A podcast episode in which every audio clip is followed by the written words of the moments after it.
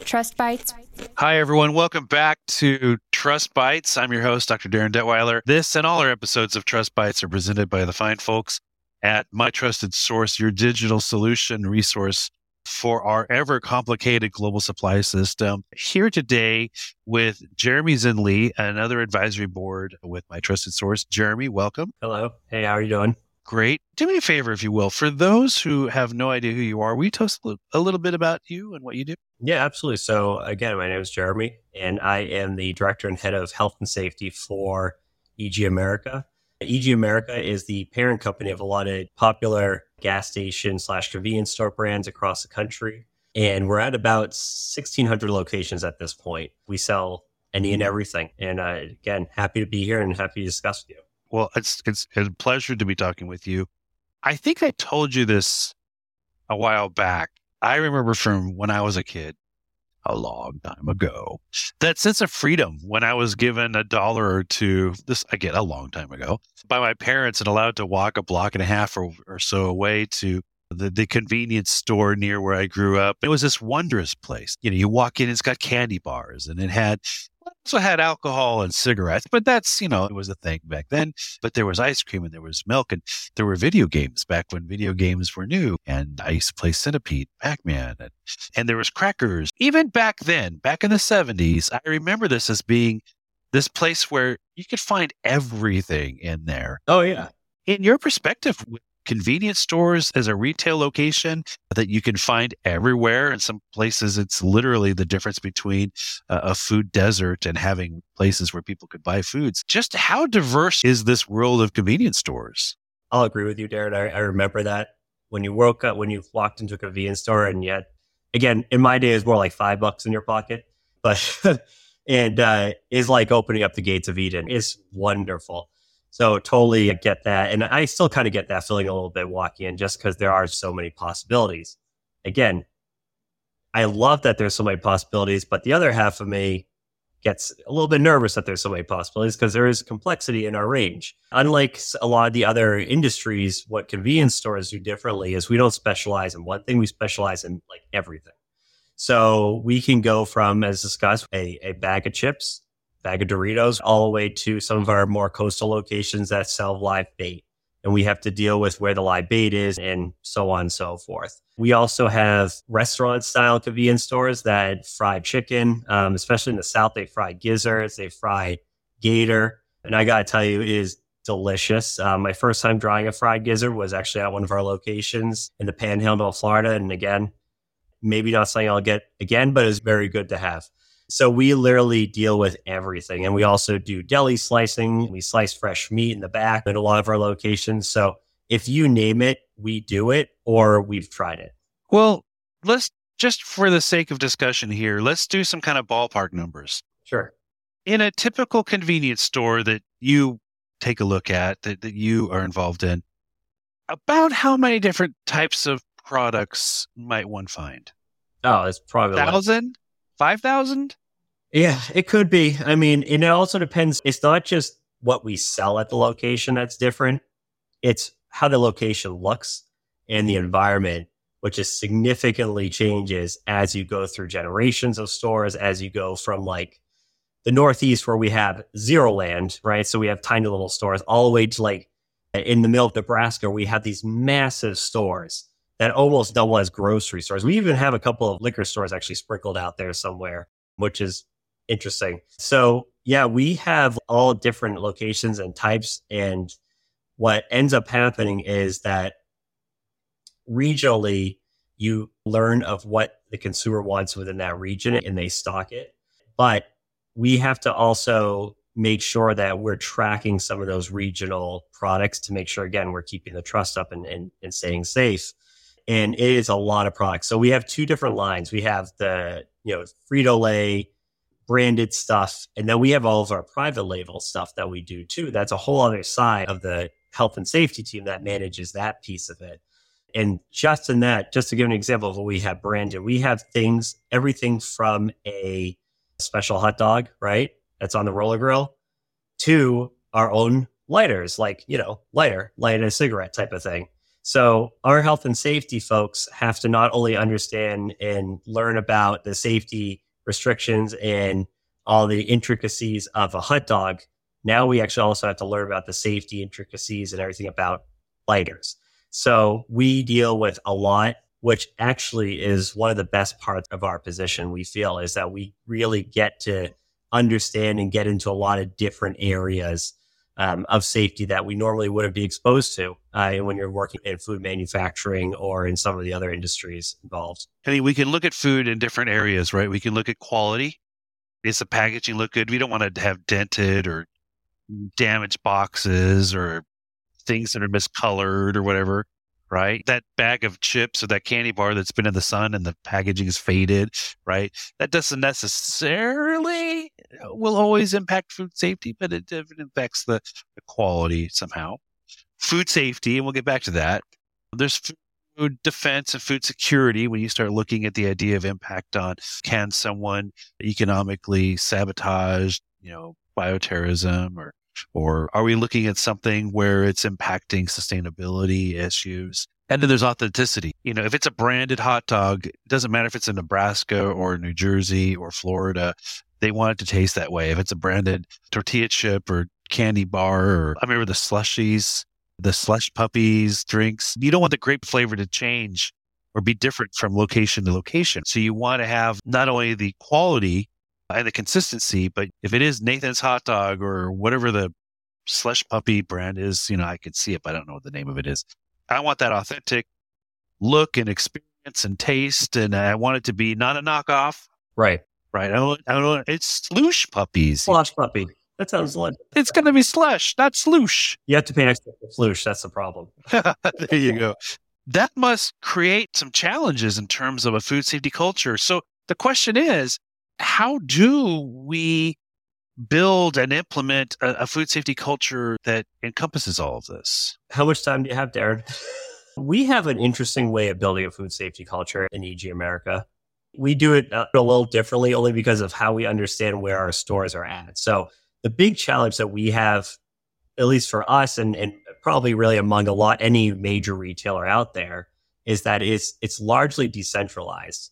So we have one corporate office in Westboro, Massachusetts, and then we have 1,700 stores scattered across America, right? So because of that, we have to make sure that the culture is not really driven 100% only by those that are sitting in HQ, but is driven locally within each brand and each store.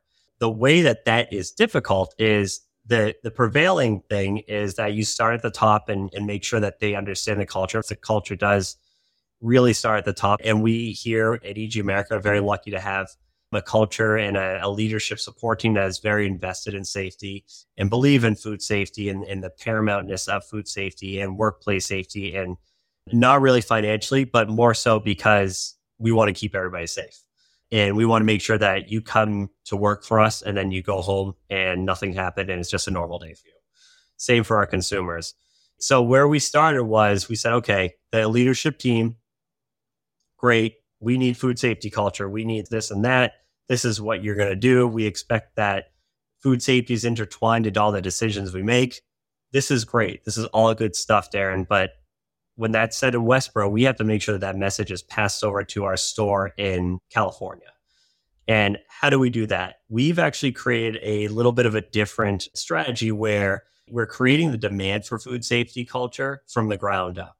Instead of having it just start from the top and only come from the top, it's now going to be coming from the employees as well. So it's coming from all different levels. So how this scenario would play out and how it has played out, and we have a lot of really good examples of this, is leadership has a training. We do training. I have a field team of specialists out there doing these trainings. They do a training on heat and serve, right? You have to heat something up to 165, okay? Because maybe they're serving chicken wings or whatever. Great. Now we want the store employee to really take that information and say, okay, I have to heat this up to 165. That should mean that Anything else that's poultry, I probably should have to get up to 165 too. What our expectation is, and what we're trying to do is we want the employee to be able to generate that question in their mind and then ask that question to their leadership. Because the more questions like that and the more things that are being brought up, that is creating the demand for a food safe culture. The why we're doing this is we have 20,000 employees, okay? Our turnover rate is very high, just like in any retail. So out of 10 employees that are there one year, maybe one out of those 10 employees are still there the next year. So we have an issue. We have to keep changing and going with that turnover. And the way, again, we do that is we're creating the localized demand, and we call it like a bottom-up demand for a food safety culture. But there's also a food safety culture that goes on behind the scenes, I'm imagining, in terms of, you talked before about, whether it's sandwiches or ready-to-eat foods. What are you doing as a corporate in terms of verifying that if it says 100% beef or it says it's organic or whatever the certification is literally on the label, what are you doing behind the scenes in terms of building that trust in terms of food safety before it even gets to the store? So there's a massive process behind the scene. Before you have a new product come out, we take part in every single piece of it. We regularly visit our vendors to make sure what they say they're doing, they're actually doing. That's the first thing. Again, you're establishing trust, which, as we discussed in the last episode, trust can take years to build and seconds to break. So we're building that trust, especially if it's a new supplier. Like with a new supplier, we'll go out to their facility, we'll take a look, see what they do. When they give us the product and they say, okay, we're going to give you this, we'll give you a candy bar, and this candy bar is lower sugar and it's organic. Well, we're not going to take any claims for face value. What we do is we work with that supplier. We say, okay, I need to have a validation for each one of the claims on your packaging. If they can't produce that validation and they're just giving you these claims, Darren, that is your red flag that you do not want to work with that supplier anymore, right? Because that trust is already broken. They're saying it's organic, but they have no way of telling you why it's organic. That trust is broken. We know that because we've been in the business long enough to understand how these relationships are formed. What we do with really great suppliers is it's an ongoing relationship and partnership. I'm regularly on the phone with our suppliers saying, hey, we have these issues and we talk through it together. They're not going to hide it from us. They know we're better to talk through it. We're creating trust. If they're going to change an ingredient and that ingredient change is going to hurt our current packaging, and we could have hundreds of thousands of pre-made packages ready to go for the stuff to be packed into, where our trust factor will come in is if they change that ingredient, they need to tell us, number one. And they also need to have us approve that ingredient to make sure it's not something that is going to significantly alter the flavor, the taste, any of the organoleptic profiles of it, but also the safety. And we also look a little deeper and we say, okay, now do you have that included in your food safety plan? Or if you're in a USDA plan, it's a meat product, or your HACCP plan, and so on and so forth. So we look and we validate every piece of that product that is out there, especially when there are claims on that product. And again, a lot of that back and forth is really how we're forming that trust with our supplier. And our strong suppliers, they'll be the first we go out to with new products. We'll say, hey, we've had a great relationship. Yes, we've had some bumps in the road. We've worked through it together. You've done good on your part. We've done what we need to do on our due diligence. We have a new product. We'd like you to do it. As opposed to a supplier that is constantly hiding stuff from us or not really getting back to us if we have quality issues or safety issues and so on and so forth. We have suppliers, Darren, all the time that we say, hey, we'd like to come for a plant visit. They said, no, you're not coming for a plant visit. We're not allowing you to come for a plant visit. Say, okay, that's fine. We're on to the next supplier. It happens. So that's how we look at creating trust through the supply chain. And again, part of culture is empowerment, right? And communication and making sure that those things are happening so that we can make sure we're empowering our frontline employees, the person heating up the tornado or heating up the sausage or heating up the pizza. All they have to do is heat up the pizza and do what the settings are because the background has been done. We know by the time it got to the store, It's safe. I know we talk about food safety, but even with an allergen, if it says that it is free of, like you were talking about that pizza, right? Imagine someone who's like, I'm hungry, I want to eat that pizza. I just want to make sure it's free of any nut allergens. And the packaging says it's free of nut allergens, and the person preparing it, selling it, or whatever goes, yeah, based on this, it says it has no nut allergens. But behind the scenes, having that confidence that it was validated. I was working with a restaurant years back that found out that one of their supplied items that was supposed to be nut-free was produced in a facility that one day a year, they did produce something that had peanuts in it, and they said, no, we're not going to get it for you because you can't guarantee that it is produced in a 100% nut allergen-free facility. It was just one day, but you can't, anything more than zero means that it can't be 100%. We can't guarantee this to our customers. Yeah, I see that all the time. I've been places where the notion of being like nut-free or even like gluten-free is they're talking about one line that there's no nuts on, but guess what? Like 3 feet over is the other line that makes all the stuff with the nuts in it. The vegan hamburger being cooked on the same griddle or whatever as the traditional hamburger. There you are. That kind of defeats the purpose. Yeah, and it happens all the time. It happens all the time, especially like when you're talking about FDA inspected facilities. They haven't seen the FDA in years. So they're just going to continue to do what they do. And I'm not going to blame them because maybe it's not knowing what they don't know. And again, a lot of these, like especially when you go to more of a mom and pop type of manufacturing supplier, you'll see that their idea, and this is something as an industry we have to fix, but their idea of a safe product and them being safe is that they have not had any recalls. And that's the only idea why they're safe, because they have yet to have a recall. No one's ever said anything, so we must be okay. Or I show up and you have all these lists of issues. They're like, oh no, we're fine, okay. Show me your last audit. They show me an FDA audit from like 5 years ago. I'm like, guts. What am I supposed to do with that? But that is their idea. That is a huge risk right there. You talked earlier about how you get off the highway and there's a bunch of convenience stores / gas station and, you know, people on a road trip or whatever. One last question is, I would assume that when you're talking about a food safety culture, you're also thinking about it in terms of it's not just convenience per se. It's convenience for people that literally may be in a different county or a different state within the hour. We get all walks of life in our stores, okay? And we love all walks of life in our stores. We do, okay? But when you have a place like a restaurant, like say you take the Capitol Grill, which is a really fancy high-end steak, you're going to get one sort of demographic mostly that is going to be your consumer at that restaurant. Convenience store, nope, we have everybody.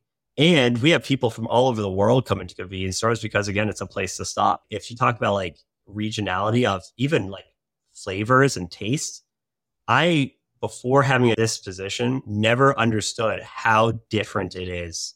It's almost like you might as well be in a different country. When you go to the South, for example, I remember when we first launched our coffee down there, I was down in our Tom Thumb stores and they were saying, what are you doing the coffee? Do you like it? Coffee's huge up here. Cumberland Farms, the coffee is the product, as I'm sure you can recall living across one. And the guy says, nope, we don't sell any of it. I'm like, really? Yeah, nope, no one likes it. I'm like, what do you mean if they don't like it? They won't try it. Okay, why won't they try it? Said they go, they basically take a little sample from each single one.